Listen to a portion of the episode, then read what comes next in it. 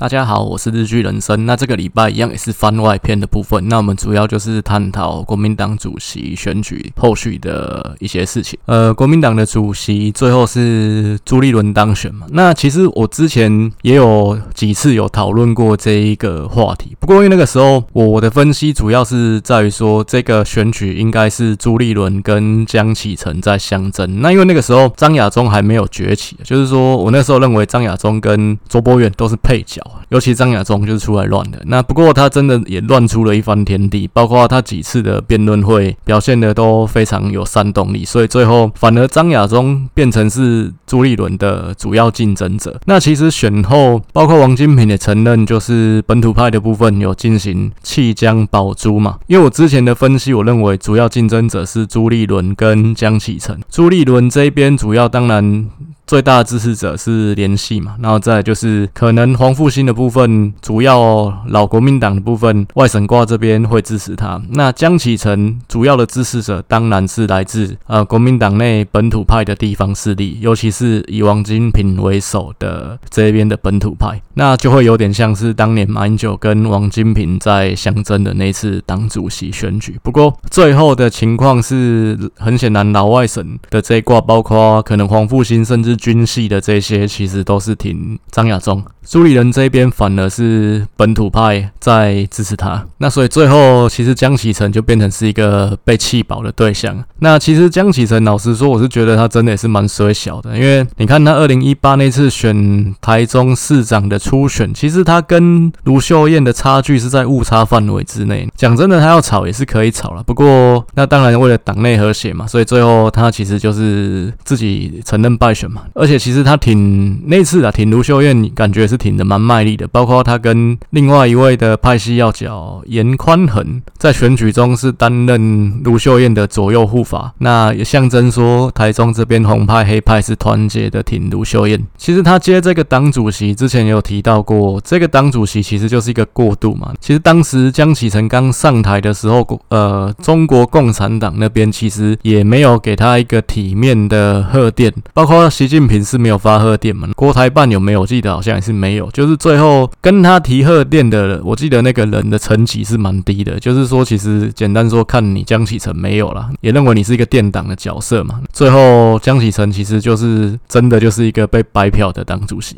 那我说被白嫖是他其实当这个党主席，讲真的有什么好处吗？实质上应该是没有，而且还要去筹钱啊、发薪水啊什么的。毕竟党产很多都被民进党冻结了嘛。就是这个党主席是要想办法去筹措粮草的，这其实蛮硬的。加上败选的时候，其实士气是很低迷。那你看吴敦义、朱立伦都不想理，而说：“诶，我让给别人这样子。”妈的，讲得很好听，其实是不想淌这浑水。那他淌完这浑水，最后诶，过了两年，也快要选。举了，就是最后变成是说朱立伦又要把他抢回来吃。这当然，呃，其实我觉得朱立伦。我会认为说他其实已经是跟总统选举绝缘的人，最主要原因也是在这边。他其实第一次抢了洪秀柱，第二次抢了江启臣，你都不是在第一时间跳出来承担。所以这这承担那样讲的民进党，其实民进党很喜欢讲承担两个字。其实这这东西当然放在国民党也是一样啊。你在最艰难的时候你不愿意下来扛，最后就是很像说做报告，那前面的时候你不想出力，那后面呢这个专案还是这个报告已经有成果了，你就要跳出来说我也是。参与的一员这样子，或是我甚至说我是 leader 这样干，这其实我是觉得各方面其实都不是很好啦。我之前分析会认为说本土派这边会团结挺江启臣的原因，但那个时候再讲一次，那个时候张亚中还没冒出来，张亚中还没串起来。主要一个原因是因为我认为本土派这边其实就是已经认定侯友谊才是国民党未来的有希望的共主，那所以说他们会认为江启臣继续当这个主席，等待侯友谊的旭日东升，而不是让朱立伦在回锅，再出来再选一次总统。那所以其实选后的部分，呃，因为其实选举的过程中，因为毕竟国民党的。台面上比较有头有脸的人，尤其是县市长各地方的诸侯，呃，在最后的这两个礼拜也是都陆续有站出来挺朱立伦。所以其实选后要观察的，就还是朱立伦跟侯友谊这一对，算是老长官跟老部署之间的一个关系化学变化是怎么样。因为其实我还是认为国民党内最有机会带领整个蓝军那拿回政权的人还是侯友谊，而不是朱立伦。那所以。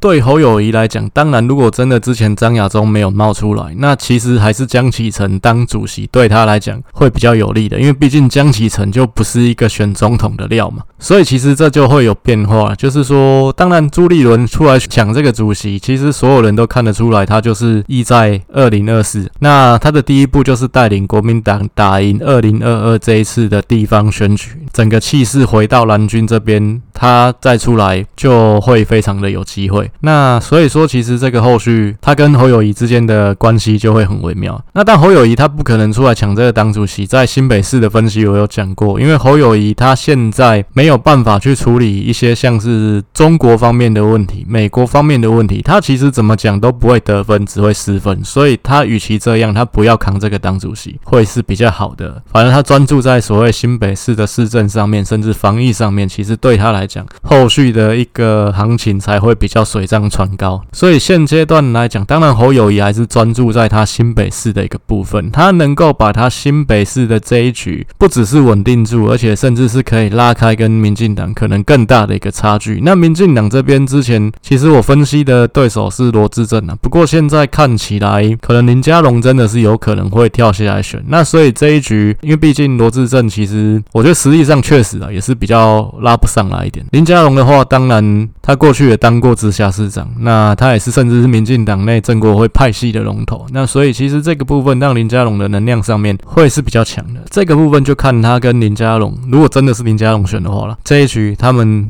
怎么样去互动？怎么样去攻防？如果说真的侯友谊真的把林佳龙也打趴，那当然侯友谊声势就是超级强。但是其实这整个国民党的选情，如果说国民党是大胜的话，那到底是侯友谊的天下还是朱立伦的天下？这其实也很难讲。那以二零一八那次看起来，其实吴敦义当时打的算盘，当然也是因为他是领军的党主席啊。那他带领国民党打了一个大胜仗，是不是他就是应该是当然的坐上轿子的那个人？但是最后的结果坐。坐上轿子的是韩国瑜嘛，所以其实也可以看得出来，就很像说一个球赛。那你这个球赛，大家会认为说赢球的功臣是在场上的那个明星球员，还是说是在后面运筹帷幄的总教练？其实可能有看职业球赛，大家镁光灯的焦点还是会是在明星球员上面的。那其实选举也是一样啊，其实最后镁光灯还是会集中在下面，在真的在选举的那些战将身上，而不是说党主席是谁。所以其实。其实这一局，当然，我还是认为说朱立伦他应该是没什么机会啊。那应该说，基朱立伦的机会还是会是比较小的，因为就算国民党整个大胜，当然一种情况是可能侯友谊就被打败了，或者是说侯友谊选的不好看，诶，只赢了一两万票，那当后只赢了可能十万票之内，这都是赢的不多。当然侯友谊这边的机会就会变小了。那不过如果说侯友谊这边大胜，就算整个台湾也都大胜，侯友谊这边的声势，我认为还是比较强，因为毕竟现在在线上的明星球员是侯友谊，朱立伦他只是一个 coach。好，那。再来就是地方派系的一个部分。那刚刚也提到了，最后选战的最后关头，其实国民党的本土派、地方派系这边是全力跳下来去挺朱立伦的。所以选后地方派系跟朱立伦的互动，当然也是很重要。那二零一八国民党赢了这一局，赢的关键当然也是地方派系这边有整合起来，包括从台中以南的所有县市，台中、彰化、云林。嘉义其实国民党这边嘉义市，国民党这边都大获全胜嘛。那赢的关键也是因为国民党这边的本土派的战将有全力的投入，然后也全力的整合，最后重新赢回了这一局，也让所有认为说地方派系已经式微的人被打了一巴掌。那一样，二零一八赢的这些人，其实他们这次都要选连任了，包括卢秀燕啊，包括彰化王惠美，然后嘉义市的黄敏惠，云林的张丽善。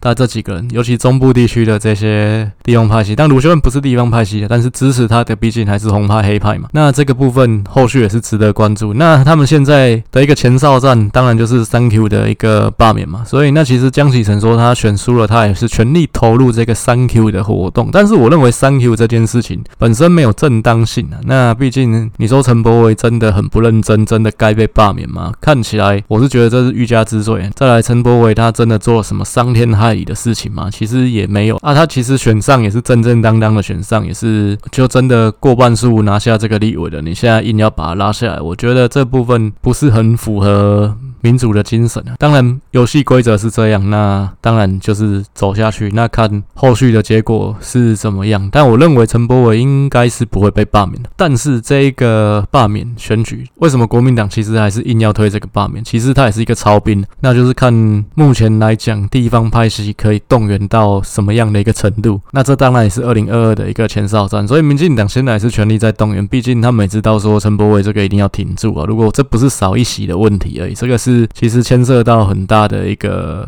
防线的破洞。如果说这个真的洞破掉了，那当然对二零二二年。这选举当然是不利的。那朱立伦这边，他主席这个位置明朗化，应该各个地方县市长的部分也会逐渐明朗化，包括可能基隆像谢国梁这个部分，可能就会也会比较明朗。像台南的他的小舅子高思博这部分可能也会比较明朗一点。那新竹市的部分，有可能就真的是林根人了。其实政治是一个平衡的艺术，我觉得放诸蓝绿两党。都是一样的。民进党本来一开始就是一个各个派系组成的一个联邦嘛，所以说其实民进党很讲究所谓派系平衡这件事情。你像当年一九九四年陈水扁他获得民进党的提名选台北市长，那他自己正义连线的这个嫡系他就没有提名市议员的候选人，让给新潮流这边去推新人，所以像段宜康他们这些人那个时候才可以窜出头来。同样的，其实国民党现况也是一样，朱立伦要去平衡的东西也很。很多，包括说刚刚提到的中南部的本土派、地方派系，跟所谓赵少康这些的外省人，这些所谓战斗蓝的部分，你要怎么去平衡？因为张亚中他其实虽然落选，但是他其实在选举中是展现的非常强势的一面。这个部分也显示说，国民党这边深蓝的一个部分还是有很强的一个力量跟很大的一个声音。那朱立伦你要怎么样去调和这两方面？再来，朱立伦他其实当选了，他也顺利收到习近平这边的一个贺电，代表。表习近平，他其实也承认朱立伦这边是泛蓝未来的现阶段的共主，也就是说，当然习近平指望所谓的两岸统一这个重责大任，那当然现在这个担子就是落在了朱立伦的一个身上。那朱立伦又自称他自己是一个亲美派、知美派，所以这个部分他要怎么样去处理所谓跟美国的关系、跟中国的一个关系，这个部分也都是要考验他未来的一个应对，跟他想当上总统，那他到底有多少料的一个地方？因为以现况来讲呢，我是觉得所谓的什么美中。台三角形、等边三角形这种关系是不存在的，很像两个胖虎在干架，然后你一个大熊你在旁边，呃，你你要说我两不相帮，他妈的两个胖虎，把你抓起来合力扁一顿再讲，那你一定是要靠向一边呐，你一定是要靠其中一个胖虎。那你现在是要靠美国这只胖虎呢，还是中国这只胖虎？真没有说你可以左右逢源这件事情，我觉得这是比较困难。所以其实朱立伦也是一样啊，那你很大的一个包袱还是在于你国民党，毕竟过去来讲。讲就是比较轻松嘛，那尤其马英九延续下来的一个策略跟方向，但其实大家也知道，朱立伦是美国喜欢的一个人，甚至有人说是美国的线民啊，就是维基解密过去有说朱立伦叫朱保护，就是他会去跟美国讲马英九干了什么事情，他是一个线民啊，所以你站在这个。中间，尤其你现在是已经是台湾最大在野党的领袖了，你怎么样去拿捏这个分寸？跟因为你也可能是未来台湾的领导人嘛。虽然我还是认为蓝营的未来应该是侯友谊啊，但是你也有可能是这个人嘛。所以说你要怎么带领台湾往哪一个方向？台湾作为一个小国，那夹在美中之间，你要怎么样去应对？这部分当然也是不是只有选举方面，其实这方面也是朱立伦要去面对的一个考验。那再来就是跟另外的在野党的互动的部分，因为其实我之前有提到，民进党最害怕的一件事情，应该就是目前的国民党、民众党跟时代力量组成一个所谓反民进党大联盟。那这部分当然民进党一定是很怕的。如果说有这样的一个联盟产生，那就跟二零一四年那个时候的状况，二太阳花之后的一个状况是很类似。其实民进党就这个政权会岌岌可危，但现况看起来，时代力量。应该是不会缴获进去了，那这部分可能威胁就会稍微削弱一点点。那民进党的等边三角形，它当然是要操作所谓柯文哲跟国民党这边的一个等边三角形，这就是柯文哲所谓的等边三角形，我们可以玩回去的一个地方。当然，我觉得这部分可以操作，不能操作的差差别在哪里？差别在你本身有多少实力。如果说你今天本身就是第三个胖虎，那当然那两个胖虎都希望你支持他，那你当然就可以。玩这个等边三角形。所以其实今天三个党看起来，民进党是啊，时代力量先不算，三个党，国民党、民进党、民众党，三个党里面看起来现况啊。呃，力量最强大的是民进党嘛，所以说你等于就是三个胖虎的关系啊，你就有办法去玩这个所谓等边三角形，你不要让另外两个胖虎联合起来。那可是你面对台湾，面对中国跟美国，是你是大雄，人家是两个胖虎，那你要玩什么等边三角形？妈，你们被打死就偷笑，所以差别是在这边。所以民进党当然会希望。国民党跟民众党之间有一些矛盾，有一些利害冲突，没有办法真正的联合起来组成一个同盟，干爆你民进党。那所以朱立伦当然他现况这部分就很像是可能三国的一个情况，就是这样子，有一边特别强大，另外两边可能就会联合起来，像可能。民进党就是曹操吧，那现在可能柯文哲是刘备，那朱立伦是孙权，那所以你孙权这个时候一定是想办法跟。刘备这边联合，但是因为毕竟两个人都想要当王，所以说这个部分还是会有一些冲突。那就看朱立伦怎么样去运筹帷幄。他当然这部分你要说其中任何一方吞下去，其实这都还是实力原则了。你今天呃，民众党可能二零二二选下来就是没有搞头了嘛，那柯文哲也不会说自己搞不清楚状况。那柯文哲搞不好就会跟你求和，说那我当副的也可以，我跟你朱科配，这部分也有可能发生啊。所以你朱立伦你要怎么样去运作？维持你国民党在在野联盟里面的一个优势，不要让过去来讲，可能蓝营这边比较诟病的是江启臣主政的时代，诶，声量感觉都在民众党这边，那民进党会扣分的事情，最后加分是加到民众党，不是加到国民党。那所以其实朱立伦他要想办法去稳住的还是这一块的一个部分，他要怎么样让所谓反民进党的这边的加分，民进党的扣分是加在国民党的身上，这是他要努力的方向。那他要有办法让柯文哲被边缘化，柯文哲最后也不得已啊，只能跟他求和嘛，在新野那边打了败仗，带着残兵败将来说，拜托孙权你救救我吧，然后甚至把侯友谊压制在新北市。让他就是继续当这边的诸侯，呃，没有办法来跟他抢这个大位，这是朱立伦他未来这一年半之内要努力的事情。然后再来是他要去扮演一个所谓就是真正监督制衡的一个角色啦，因为毕竟国民党这边其实没有得分，那很大的一个原因还是在于说，其实国民党看起来他所谓反对的一个方向，就有人说国民党是捡到枪，然后还朝自己太阳穴飙下去，那确实很多时候看起来是这样嘛。包括可能美猪的议题，那其实你有办法做到更好的一个监督，不是在立法院里面丢猪内脏。其实江启臣领军的国民党，很多时候看起来就是他的一些反对，看起来就蛮好笑，很古迹，很像一个闹剧。然后再来国民党内，好像呃跟从他的人也不是那么多，就不是每个人都服这一个主席。那你朱立伦，你今天你是一个比江启臣更有堪瞻、更有影响力的人嘛？那你当然你要怎么样去带领你这个国民党，这个还有大概四十席立委的一个。反对党，那成为一个真正监督制衡的力量，让人民就算觉得说现在的民进党不好，诶，那其实支持国民党会是一个希望，而不是看起来国民党更烂，没办法了，那我们只能还是投民进党。这部分你要成为一个重新升起来的旭日东升的太阳，而不是一个沉下去的夕阳，这就是看你未来一年多的一个表现。好，那接下来我想我们讨论的一个主题是关于政治人物的定位这件事情。那因为其实我本本身。的工作是做 FNCG，就是快消品的 Product Manager 产品经理。所以其实，在我们操作产品的时候，基本上产品的定位就是最根本、最重要的一件事情。那同样的，我们拿来政治上面去探讨，其实政治人物他要当选，他一样，他要把他自己本人视为是一个商品，那要博得最多的消费者，也就是最多的选民对他买单，那他才有办法步步往更高的位置去做进攻。所以，呃，我认为其实卖产品跟卖政治人物自己，它基本上当然是一件事情了。那我们先来谈谈什么叫做所谓的产品定位，我们就来讲政治人物方面的例子好了。我一开始讲还是讲连胜文这个例子，我记得这个在之前有一集应该是有提到过，就是连胜文他曾经在一个他第一次选台北市长，二零一四年的时候，那有他上一个不知道什么媒体的访谈啊，那人家问他说，如果用一种动物来形容你，那你会怎么形容你自己？那他说他是一只。勤奋的兔子。那什么叫勤奋的兔子？言外之意就是说，他是一个又聪明又努力的人。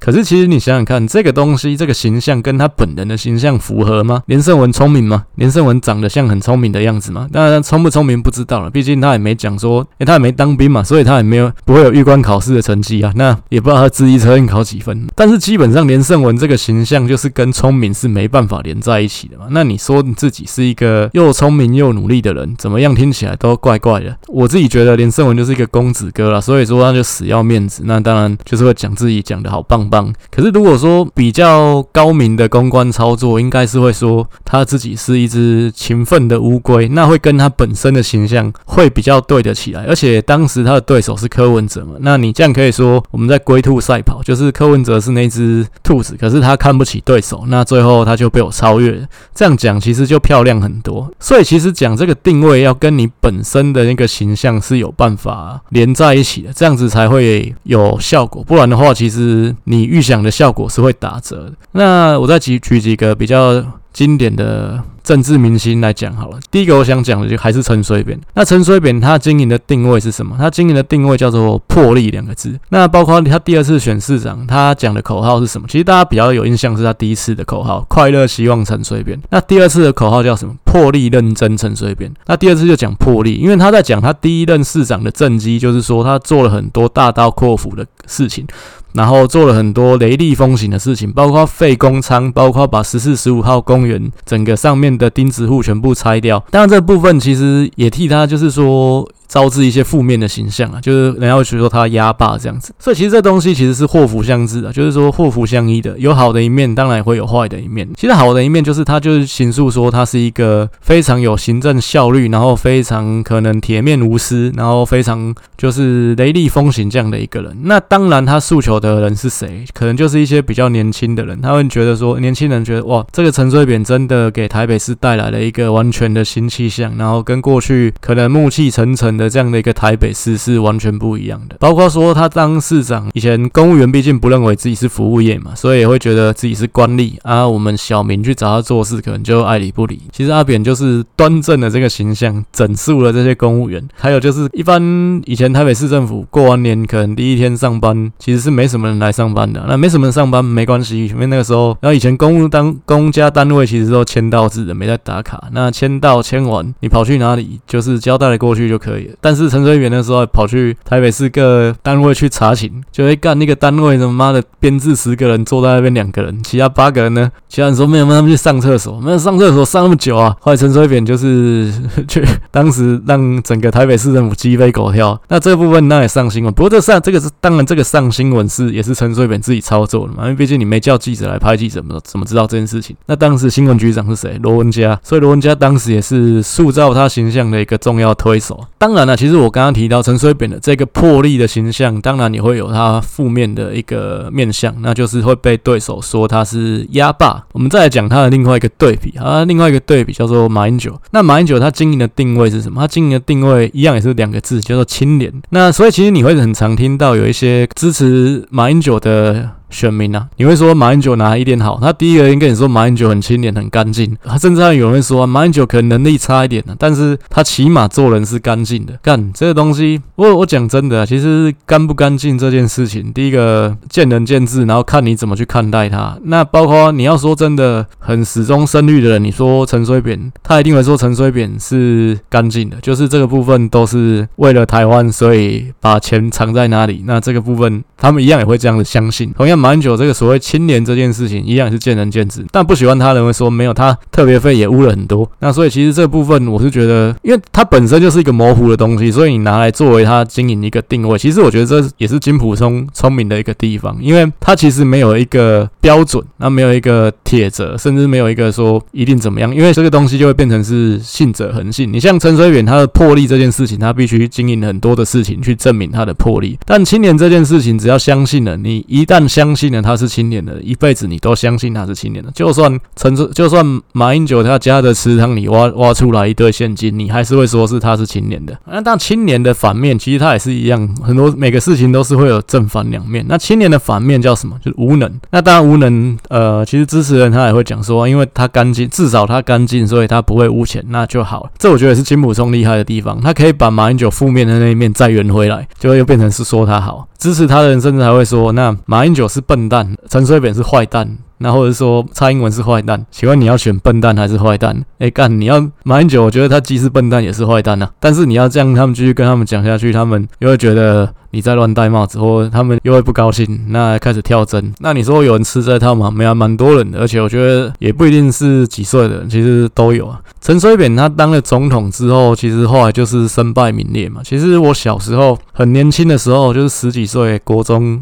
那个时代，我也是一个扁迷啊，就是觉得陈水扁真他妈有魄力。可是，当然后面怎么看他，可能就比较偏向负面了。那跟他贪污，我觉得没关系。因为重点是他当了总统之后，他就没懒趴，他就没有魄力。那很多事情就会看他一直妥协，那。直接喊口号，八幺洞洞全民启动，他妈启动了什么东西啊？然后唐飞下台，终于把大石头搬走了。那搬走你做什么呢？这部分也没看到。其他很多东西就是前面讲讲的很大力，然后讲的很屌，那后面又软掉，后面说又改口，然后是说就是做了很多的一个妥协。你在前面信誓旦旦说那个核四我们马上要废掉，可是后来真的硬起来废掉，后面又觉得后面其实处理的也不好，就是后来变成伟大不掉的一个东西。那你要说他八年总统任内认真破例的执行了哪一件事情，就没有相对台北市长的时候有这样的一个感觉。那所以这也是他后来我觉得民意支持度直线下滑蛮重要的一个原因啊。那甚至最后其实他是身败名裂、众叛亲离的嘛，因为你后来的实际作为跟你原先经营的那个定位是有冲突。那原本支持你的人，你就不知道。怎么支持下去？最后你就走下神坛了。我再讲第三个人，第三个人是柯文哲。柯文哲他经营的一个定位是什么？叫做财政纪律。所以你会一直看他发一些新闻，就是说他。当台北市长帮台北市政府又还了多少债，省了多少钱这件事情，然后偶尔也要去拆一下桥，就是表现出他的一个行政效率。其实他沿袭的也是陈水扁的那一套，就是说会去做一些特定的事情，作为一个新闻点去做操作，那行诉他的的一些正面的形象。那坦白讲，我是觉得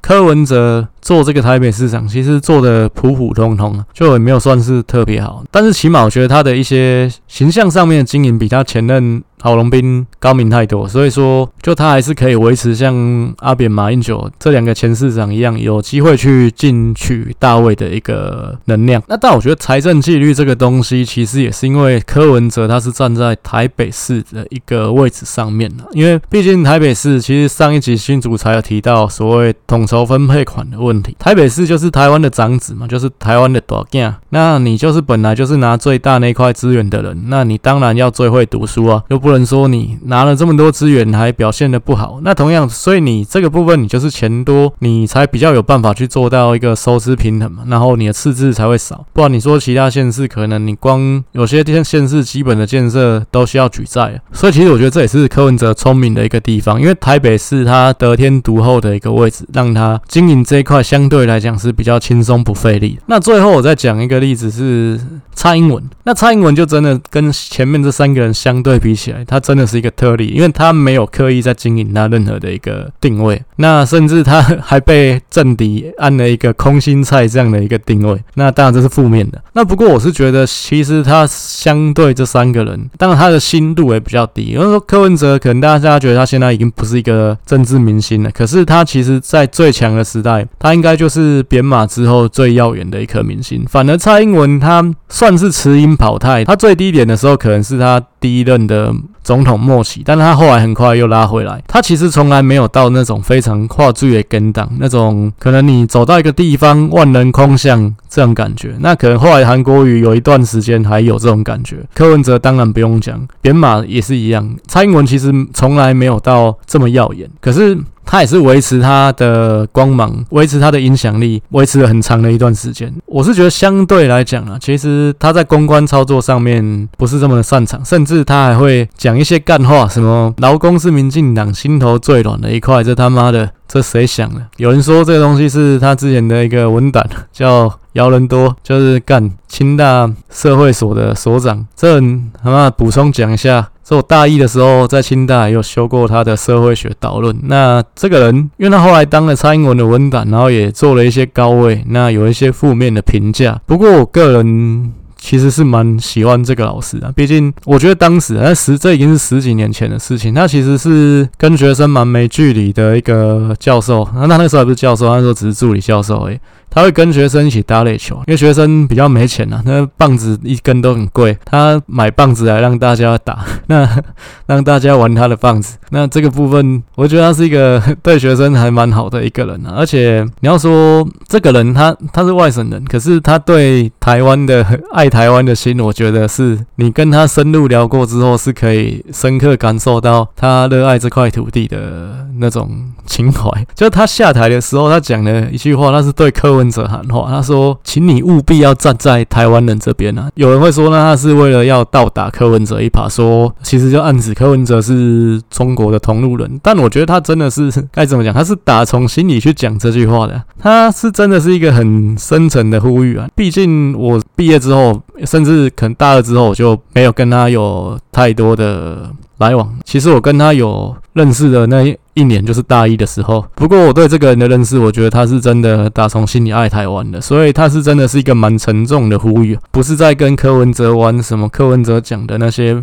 把戏。那当然，他蔡英文写的这个什么劳工永远是民进党心里最软的一块，这个部分当然让蔡英文陷入了一个被酸爆的危机，就是后面只要跟劳工政策有关的事情，这句话就会出现在下面的推文里面。但我讲真的，那有人可能会觉得真的这个太。偏颇，不过我觉得蔡英文相对阿扁、相对马英九，甚至相对柯文哲，他其实才是一个比较务实的政治人物。他没有在经营这些比较表面的东西、表面的定位、表面的一个商品包装。那所以，我个人比较喜欢它。是觉得我看政治那么久，觉得他他才是一个比较实在的商品这样子。那当然我也很佩服这种蔡英文是一个这么沉稳的人，这么有而且有他的原则，这是我欣赏他的一个地方。那所以其实那个时候二零一八选书，其实很多民进党的基层，包括其实我写部落格，有有些人回馈说，因为我那时候就讲说只有蔡英文才能带领民进党赢回二零二零，但是很多人就说他已经不行了，一定要赖清德来。那最后结果其实证明。蔡英文还是赢了嘛？那有人会说赖清德也会赢，可是我是觉得，其实赖清德他最多就是巩固民进党的这一块而已啦。那他有办法选到八百一十七万票吗？我相信。没有办法，他的极限大概就是四十五趴到五十趴之间。赖清德没有办法过半。那当然，希望他赢的人都是谁？都是不支持民进党的人啊。这个部分，那后续也还会再去提到。蔡英文他其实相对来讲，跟传统的政治人物包装自己的路线，其实已经比较不一样。那讲到蔡英文，我还是再讲一下所谓政党的一个。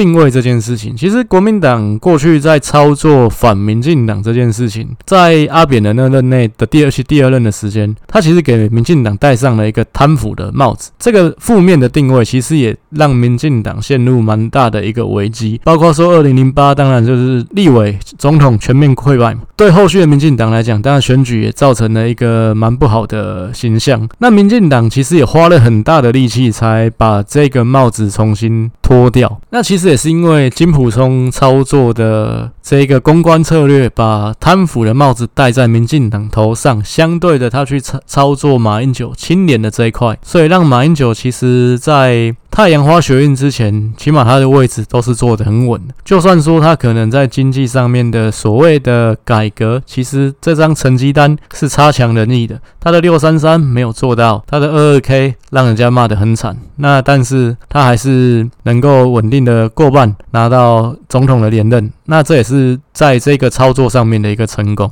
因为他的对手就已经被戴上了贪腐的帽子。那民进党在撕掉这个标签，其实做了很多的努力，包括其实民进党先把自己的一个 CI 再重新去做了一些调整。其实过去民进党的 CI 就是所谓的企业识别这件事情，就是基本上它的主色系当然是到现在还是绿色了，只是蔡英文主政的民进党在他还没上台当总统，他还是就是在野党党主席的时代，他把民进党的这个党徽加入了很多不同的色彩，那就是让民进党变得比较明亮，比较像是一个开放性的政党。那甚至在二零一零年的五都选举的时候，苏贞昌跟蔡英文在双北的一个选举，其实他们使用的识别色都不是绿色，都喜欢用粉红色的东西。其实这段过去来讲也是民进党比较不会去用的颜色了，因为毕竟民进党过去就是绿色嘛。那这其实不这个部分也让民进党在北部这边算走出一条新的路，开拓了一些新的票源，那争取到一些些中间选民的一个认同跟支持。这其实也是所谓的 CI 改造蛮重要的一个活用。那甚至我们今天看到，像其实我觉得我一直说民进党是台湾，不要说台湾，全世界最会选举的政党。所以我觉得民进党，你去观察像县市长的时候，你可能就会可以再看到一次。其实他在不同的县市，他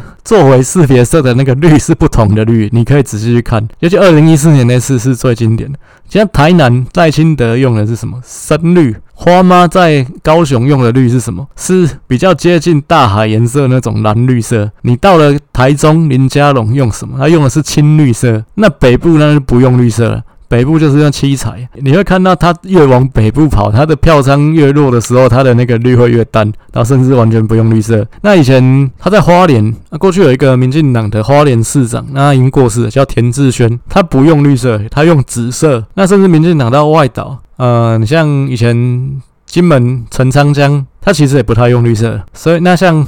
你现在李问在马祖，他是用绿色，可是他直接把民进党党旗呃 换成是那个马祖的形状，所以其实民进党真的是一个很灵活的政党。那你说国民党会去恶搞他自己的 CI 吗？诶、欸，完全不会，而且是完全不敢。甚至你之前其实这个提案从李登辉刚下台的时候就有人提，要把中国国民党的“中国”两个字拿掉，因为今天你就是在台湾嘛，你讲中国其实会掉票的，因为那些老外的票其实。不会跑掉，你把中国两个字拿掉，他们也不会投民进党啊。你去强调中国两个字对你没有好处，但是两千年那个时候讲过一次，那当然连战上台说不行拿掉。那到了二零二零年韩国瑜全输的时候，其实又有被讲一次，就是说要把中国两个字拿掉，变成就叫做国民党就好。甚至有人说要叫台湾国民党，一样这部分是被否决，因为国民党说我们是百年老店，这个东西绝对不能动。这其实就是民进党跟国民党，我觉得在自身身操作自己形象定位上面灵活度的一个蛮大的差异啊。好，那以上大概就是我们。这一集的一个番外篇的一个部分，那一样下个礼拜我们会进入到苗栗县的一个分析，一样有任何想要跟我讨论，或者是说有想要跟我合作的地方，那也都非常欢迎私讯来跟我联系。那以上就是这一集的一个内容，那我们下个礼拜再见，感谢大家，晚安。